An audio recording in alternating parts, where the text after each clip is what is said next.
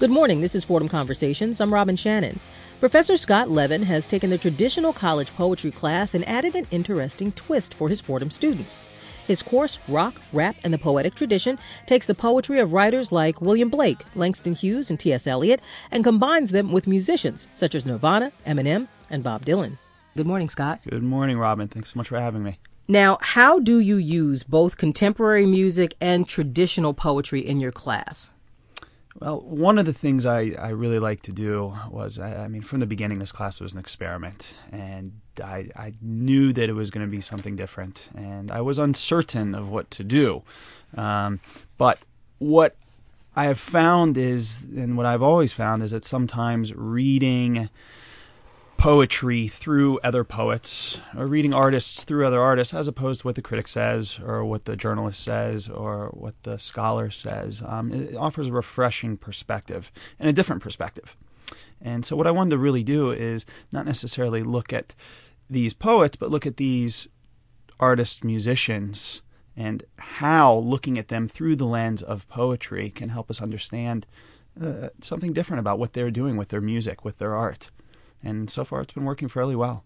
And this is a new course, correct? Yes, this is a new course. So, how was it developed? Uh, it developed when Associate Chair Maria Farland asked me, kind of out of the blue in the fall, if I could come up with something a little more appealing, something that you know maybe a little sexier for the uh, the English majors. And uh, I, I, I wasn't sure what to do at first. I went home and I remember cooking dinner and I I was just listening to music in the background and I was like, you know what? In my freshman composition class that same day, I was teaching lyrics by Pearl Jam.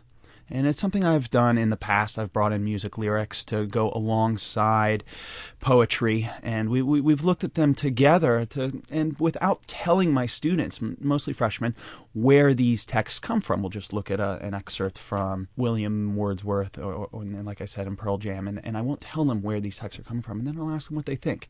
And I'll ask them if what they can tell contextually from the way the words are structured maybe what they can tell about the dates, and it's very much a, a close reading. And um, I, I, was surprised to find how many students sometimes prefer the poetry to the music, which oh, was wow. funny. So I was like, you know what, I, I would like to do this together may, uh, as a larger part of the uh, of just one singular course. So the students wouldn't recognize the Nirvana. Would not. Sometimes they would they would prefer a uh, uh obscure sonnet by someone like Charlotte Smith, a non-canonical female poet of the late 18th, early 19th century, and that's always fun when I say, all right, well, you just just pushed aside Eminem for Charlotte Smith. What do you think of that? And uh, that I think that those were the seeds of this class probably began. And in my freshman writing class, where you know we really tend to do a lot of close reading of texts, and um, because of that, I figured you know I would love to make this a, a larger course. Now you mentioned Pearl Jam, who's one of the artists that you use in mm-hmm. your class, rock, rap, and poetic tradition. Who else? Give me some of the names that you well, use. What I class. really wanted to do is I, I wanted yes I use Dylan but I use a Dylan song that no one's probably even ever heard of. Well, that's a good I, thing. I, something from his basement tapes from uh, recordings up in Big Pink uh, that uh, it's called "I'm Not There," which was the title song of the movie "I'm Not There," which we also watched in class. And the reason why is I, I really wanted to get away from. I, mean, how many times have we read "The Times Era Changing"? All right, uh, I wanted to get away from some of the more typical songs uh, that these students would have been introduced to already or have heard from or heard of. And so I, what I wanted to do is bring in artists that you, you wouldn't expect. Um, I brought in, I also brought in stuff that I was unfamiliar with. It wasn't just, I mean, if it was me, it just would have been Guns N' Roses and Pearl Jam, which would have gotten redundant for these students. Uh, so I really went to a couple uh, outside sources, some friends of mine, they're into, you know, some more indie hipster music, and introduced me to bands like uh, Built to Spill and Arcade Fire. Arcade Fire has been phenomenal in the classroom, and the lead singer Win Butler, he went to college and he studied English and creative writing, and we looked at a song like "We Used to Wait," which really connects with traditional romantic concepts of the movement from innocence to experience and how to deal with the past. Uh, so would you take the whole Arcade Fire song, or would you oh, take yeah. just pieces of it, just the whole uh, song? The whole song, and we'd look at it. We, we this particular song we looked uh, at next to uh, William Wordsworth's lines written a few miles above Tintern Abbey, where Wordsworth is talking about dealing with the idea of maturity and losing innocence and what he had as a child, which well he would call uh, days of thoughtless youth, and then his maturity, where he started to understand those days. And the the "We Used to Wait" song by Arcade Fire, very similar.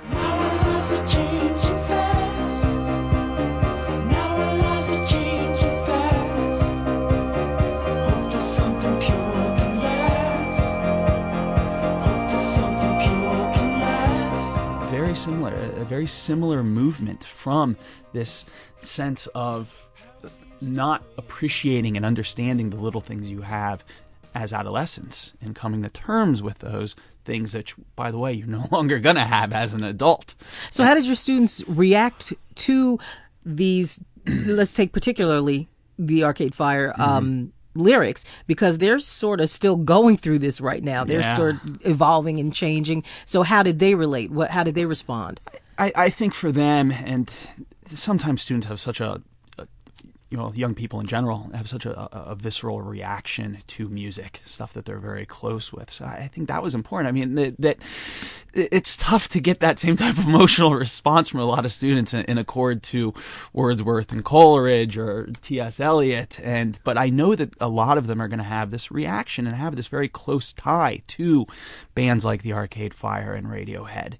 Uh, and, and so to, to show them the, the through line between these artists and traditional poetry is not only going to make them understand these artists in, in, through a, a, new perspective, but also at the same time come and say, oh, wait a minute, maybe I should uh, read some more poetry. or look at the lyrics a little bit yeah, deeper also. Yeah, exactly. It'll, it'll offer, I mean, not how many times do we really spend a lot of time going over the lyrics. Uh, we, we, just kind of you know sit there and sometimes you know in our car sing, but I mean, are we really paying attention?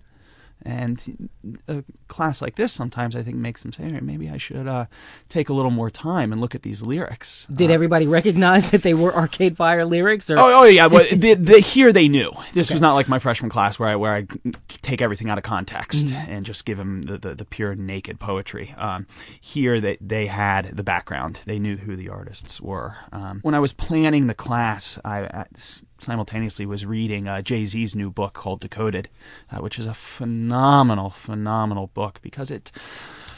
First of all, it, it, it's it's reading literary theory. It really is. He equates the MC to a good poet. He equates rap to poetry. Um, and in doing so, he has this wonderful line where he says, you know, you can't just half listen to a song and think you've got it. Uh, and that's kind of the point of what my, my, my class is about the, the various levels and subtexts to poetic language, to music. This is Fordham Conversations on 90.7 WFUV. I'm Robin Shannon, talking about the Fordham class Rock, Rap, and the Poetic Tradition. It's where Professor Scott Levin uses classic poetry alongside contemporary music as an interesting way to teach Fordham students poetry.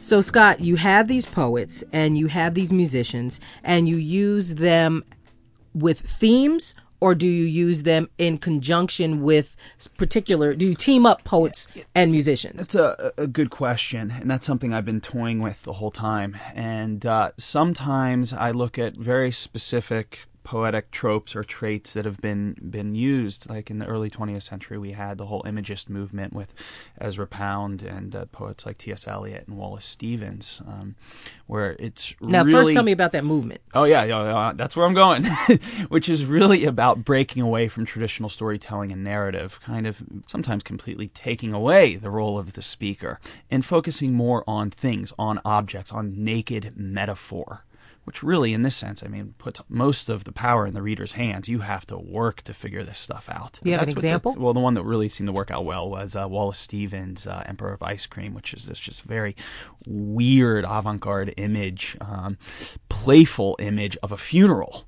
Um, and at the, I mean, the title, "The Emperor of Ice Cream," and these, this just sense of dissonance of of death, but also this this almost youthful pleasure, um, this this sense of appetite al- along with death and he kind of very much toying with the idea of the negative capability and um, the, the, sense of well, it is very much death and the idea that things are temporal, which makes the moment that important. So again, again a focus on specifics, a focus on particulars. Now I'm not familiar now, with that particular poem, though. Okay. So could you do, do, could you recite some of it? it? it? has what I think is one of the the, the, the great lines in, in 20th century um, poetry, which is uh, "Let be be finale of seem." I'll repeat that. Let be be finale of seem. Meaning? Um, meaning uh, the, the, the seeming and the artificiality that often comes along with with existence and with experience. Those are the things you kind of have to get away from. And the, the, the role of the poem and and, obvious, and I think the, the avant-garde poet um, is to, in a sense, burst through that artificiality for, again, let be uh, to be pure naked existence. Um, and we read this in conjunction with Radiohead's 2 plus 2 equaling 5, um, which, again, uh, it's an imagist piece of music. Uh, and uh, the, the, narrative is complex.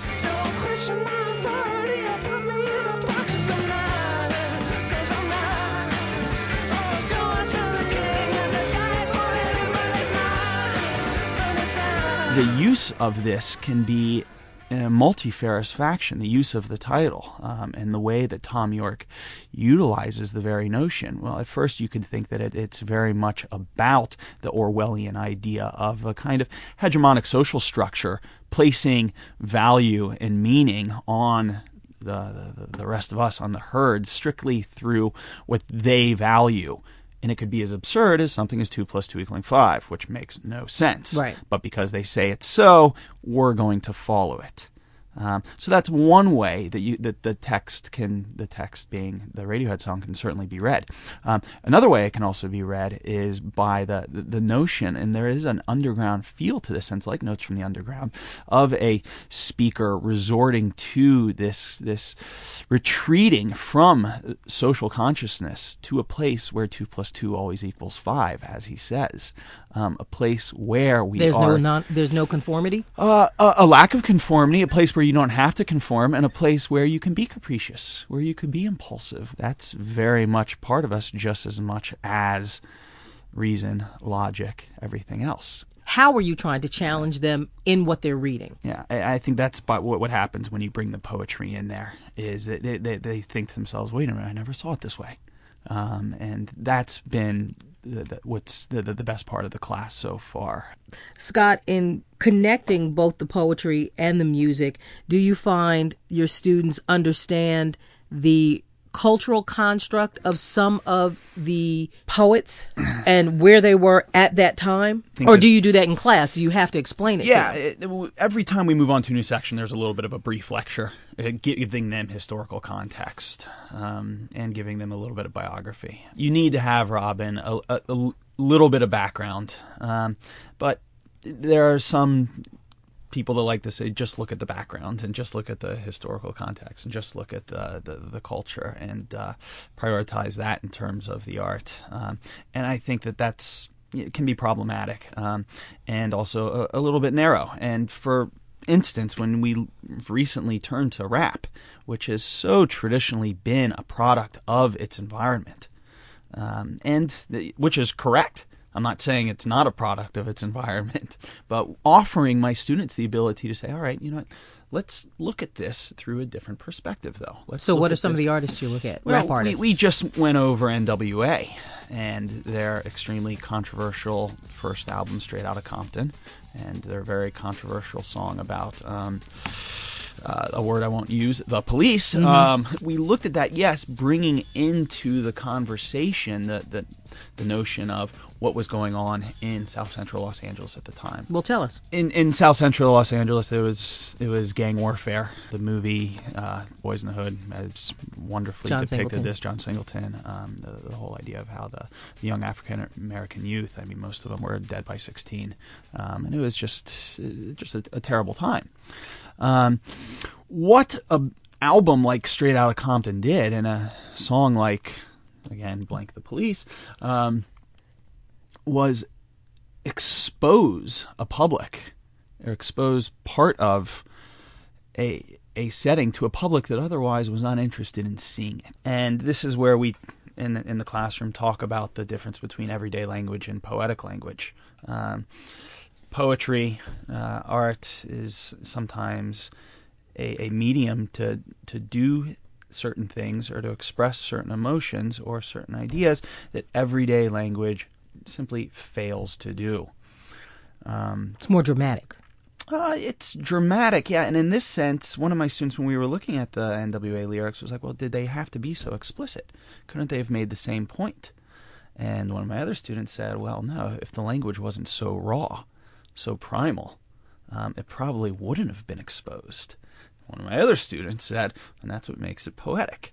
And again, I just sat there smiling, listening to the whole thing because that's what I wanted. That's what I wanted them to hear, and that, that's one of those moments where I was like, "All right, good, they got it." Mm-hmm. Um, why I'm bringing these texts together, why I'm talking about poetry next to uh, something like NWA and rap music. Do you think that they thought that far, though? As a teacher, do you think that um, uh, Eazy, who was in the group, and, and Dr. Dre, did they think, or is that the, the, only language they knew and the only way they knew how to express themselves? Uh, yeah, that's a great question. Um, yeah, I, I think for them it was they were just expressing language as honestly as they could this was the language that, that was around. And this goes back to what I was saying about you know the the importance of their culture and where they were coming from. That was the language of the street, um, no doubt about it. Um, and that's again the language that you know when my poor mother saw me driving around in her car at 16 years old rapping these lyrics it scared her and probably scared a lot of parents um, and that's the point uh, it, it's, it's, aggressive. Supposed, it's, it's young. Aggressive. It's, it's supposed to get your attention. And if they would have taken the time to be prudent and say, hey, you know, we can say this, you know, a little more politely, uh, it wouldn't have had that. Uh, the word you used, aggressive feel, but it probably wouldn't have had that affect, that that sense of grabbing a hold of a, a readership, or in this case, a a, a listener. Um, so, what that, poetry do you t- take and use with that theme of of aggressive culture or? Uh, uh, I looked at Langston Hughes' poem Harlem, which is so phenomenal because it ends with the very notion of Harlem, in a sense, being overlooked, a place being marginalized, a place that that is ready to burst, and he ends it with an image of explosion uh, of bursting through. And so you get this notion of, uh, wait a minute, poetry is about taking something that has been overlooked, taking something that is marginalized, all right, and somehow driving that into the readership's consciousness. And how do you do that? And Hughes did it with again this wonderful bursting imagery. What was the um, imagery? He ends with this this question of maybe it just sags like a heavy load, it being Harlem or the environment, uh, and then the final Im- image that he gives in in italics, or does it explode? It is a literal explosion, Robin. Um, and, and, he's referring to well, Langston Hughes is referring to. He doesn't. The title's Harlem of the very short poem, but like a lot of poets, he he offers us just it, a very indefinite pronoun, mm-hmm. um, which we can playfully use. And he's talking about um, the culture of the what 1920s, 19. Uh, it was written in 1951, but the whole Harlem Renaissance is what he's referring to. Mm-hmm. The, the, this idea of rebirth, um, this idea of an explosion of of something new. Mm-hmm. Um, and again, something I think more importantly than something new, something that's been overlooked. Just like going to Compton in 1987, uh, something that has been overlooked. How do you get it recognized through an explosion? In their case, an explosion of language, very raw language. Mm-hmm. Uh, and th- that offers them a way. I mean, and again, I don't know if Eazy or Dr. Dre or Cube or MC Ren um, or DJ Yella had read Langston Hughes. I'm not sure, um, but they're they're using a, a very traditional trait of using language as the, the means of, like I said before, um, bursting through a, a social consciousness that was beforehand unaware of their very existence. Scott, as the teacher of this this particular new Fordham class, rock, rap, and poetic tradition, how did you know which songs you wanted to use uh, to go in conjunction with the poetry that you wanted to use? What did you pick first, the poetry or the music? That was my summer. Um, and it, I spent a lot of time trying more than anything to just offer them a wide variety of music. Like I said before, I didn't want to just give them, all right, here's Led Zeppelin, here's Bob Dylan, here are the Beatles, here's Joan Baez, here's the, you know, the, the canon of of contemporary music. Uh, so that's kind of what it was about, just trying to looking at as much music as as possible and getting it in a sense away from my comfort zone. Um, like if I, I could have been doing this whole class on Pearl Jam and Guns N' Roses, and there's no Guns N' Roses on the syllabus. Um, there is yeah, a couple Pearl Jam. Is that because songs. you don't like their latest album? Uh, they died in 1992 for me. Um, I don't want to talk about it. I get very emotional.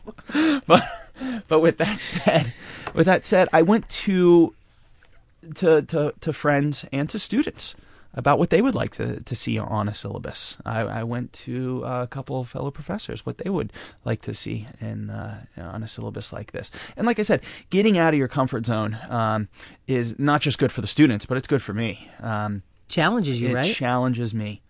Uh, it, it, makes me really focus on what I'm going to bring into the classroom. What songs, uh, Scott? What songs and or poets did your students seem to respond best to? Was it people that they knew already, or was it people that they didn't know, or was it themes?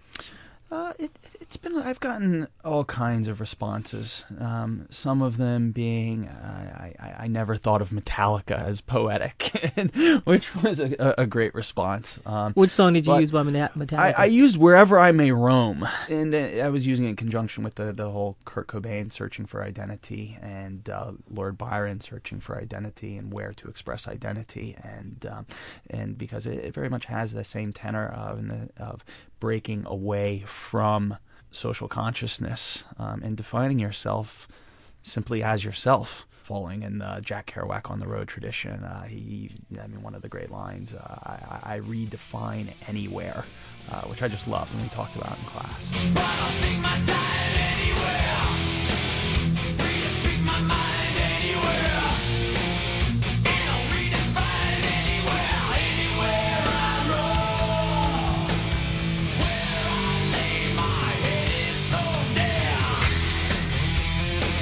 They were the most polarizing um, of any artist I brought in there, uh, and I think they were the most difficult to present to my students. Uh, because you have students that obviously, like I said, that they have very visceral connections to their to bands and artists, and they see some of them who see a very aggressive. I mean, it's speed metal, mm-hmm. it's uh, it's metal, um, and they see this, they're, they're turned off by it simply because of ethos. Um, they don't want to look at the, the words because of the, the, the character of, of this type of music. Um, so I had some of them that were very surprised, and some of them that just kind of, in a very highbrow manner, rolled their eyes, which is going to happen. All right, it, it's going to happen, um, and you, you, you do the best you can, and then you get those those students in there that love Metallica and love metal. They were like, I, I can't believe that Metallica was brought into the classroom, um, and they were excited by it. Um, and, and I mean, I had one particular student that really thanked me after class because he's like, you know what, the, we, we, have been dealing with a lot of this, you know, bands like Radiohead who people love to talk about because they fit the part. These uh, very unthreatening boys from Oxford. I mean, the guitarist, his name's Jonny Greenwood. He sounds like he should be a character out of a Jane Austen novel. and so they, they, fit the part. You're going to talk. Yes, exactly. You're going to talk uh, about them in terms of literature and the, and the literary tradition. Um, uh, and then and you, you get... even said that about Dylan too, which I found interesting because I was thinking the same thing. I'm yeah. thinking Dylan has been analyzed so forever times. and a day, yeah. but you said that you took some of the you know underground tapes. So yeah. which ones did you use? This is the last thing on my syllabus, and the the, the the last thing on my syllabus so far before we get into to be decided is um, poetry slash music that um, that thrives on ambiguity. Uh, there oh, are that's no, hard. There are no yes, there are no lyrics to this song. I'm not there. There are no off. th- th- There's no authority that says these are the exact lyrics. And when you try and listen to the song, yeah, you get some of it, but then you get. I mean, it's Dylan, so there's a lot that you're not necessarily going to catch on to. And so there have been so many critics and, and and scholars who have looked at this tried to figure out what exactly he is saying. Now and I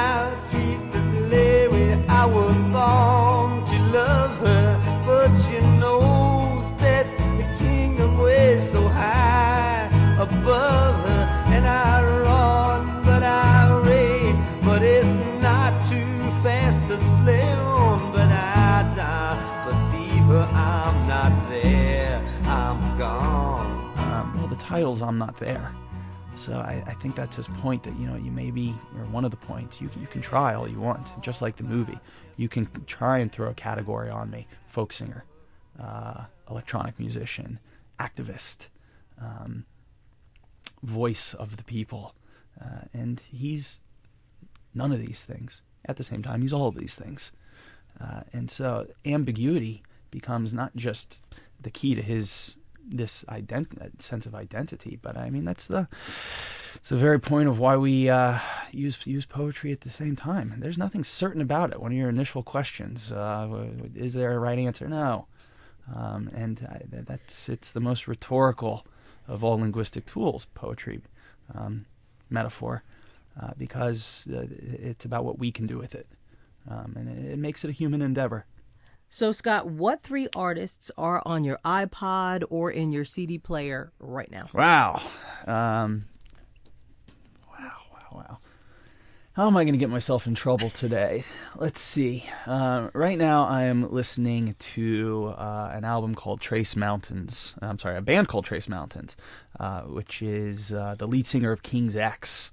Uh, late 80s, early 90s band who uh, the bassist from Pearl Jam, Jeff Ament, credited for being one of the originators of the grunge movement. And so they're in a band together. Um, and and I'm liking some of it. Uh, it, it has.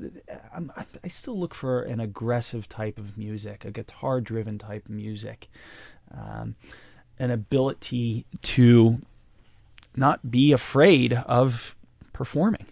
Um, and that's why, next to that, um, I'm still listening to a lot of Arcade Fire right now because I recently saw uh, a YouTube clip of Win Butler at one of his concerts. And the thing with, with indie music and uh, sometimes what's called hipster music is it gets a bad rap of having singers, songwriters who are just you know they they don't want to follow in the traditional rock star mode. They they they want to be reticent. They just kind of want to sit up there and on stage and sing, and that that's it. Uh, this guy goes crazy at his concerts. It's phenomenal. He stage dives. He runs into the crowd. He's a showman.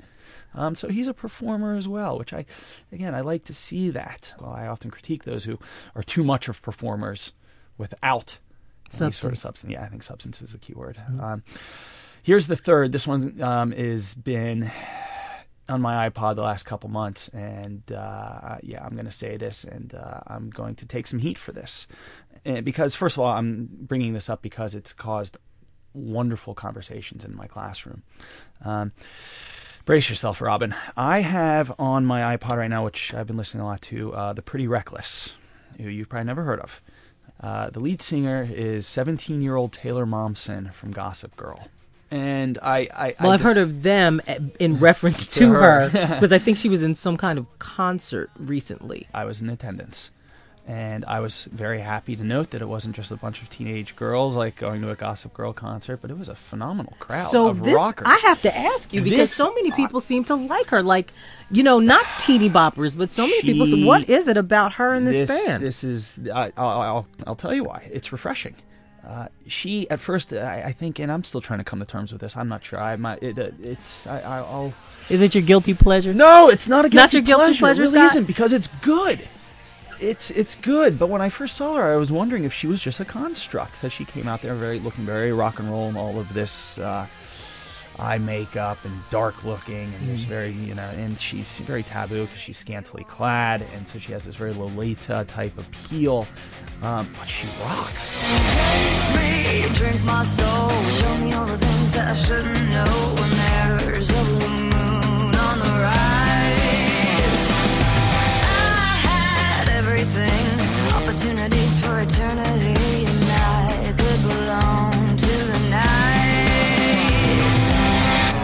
everything. this interview, Scott Levin has taken a teaching position at Louisiana Tech University and says he's sure the popularity of the course, rock, rap, and the poetic tradition will lead to other Fordham professors using more pop culture and traditionally non literary text in the classroom.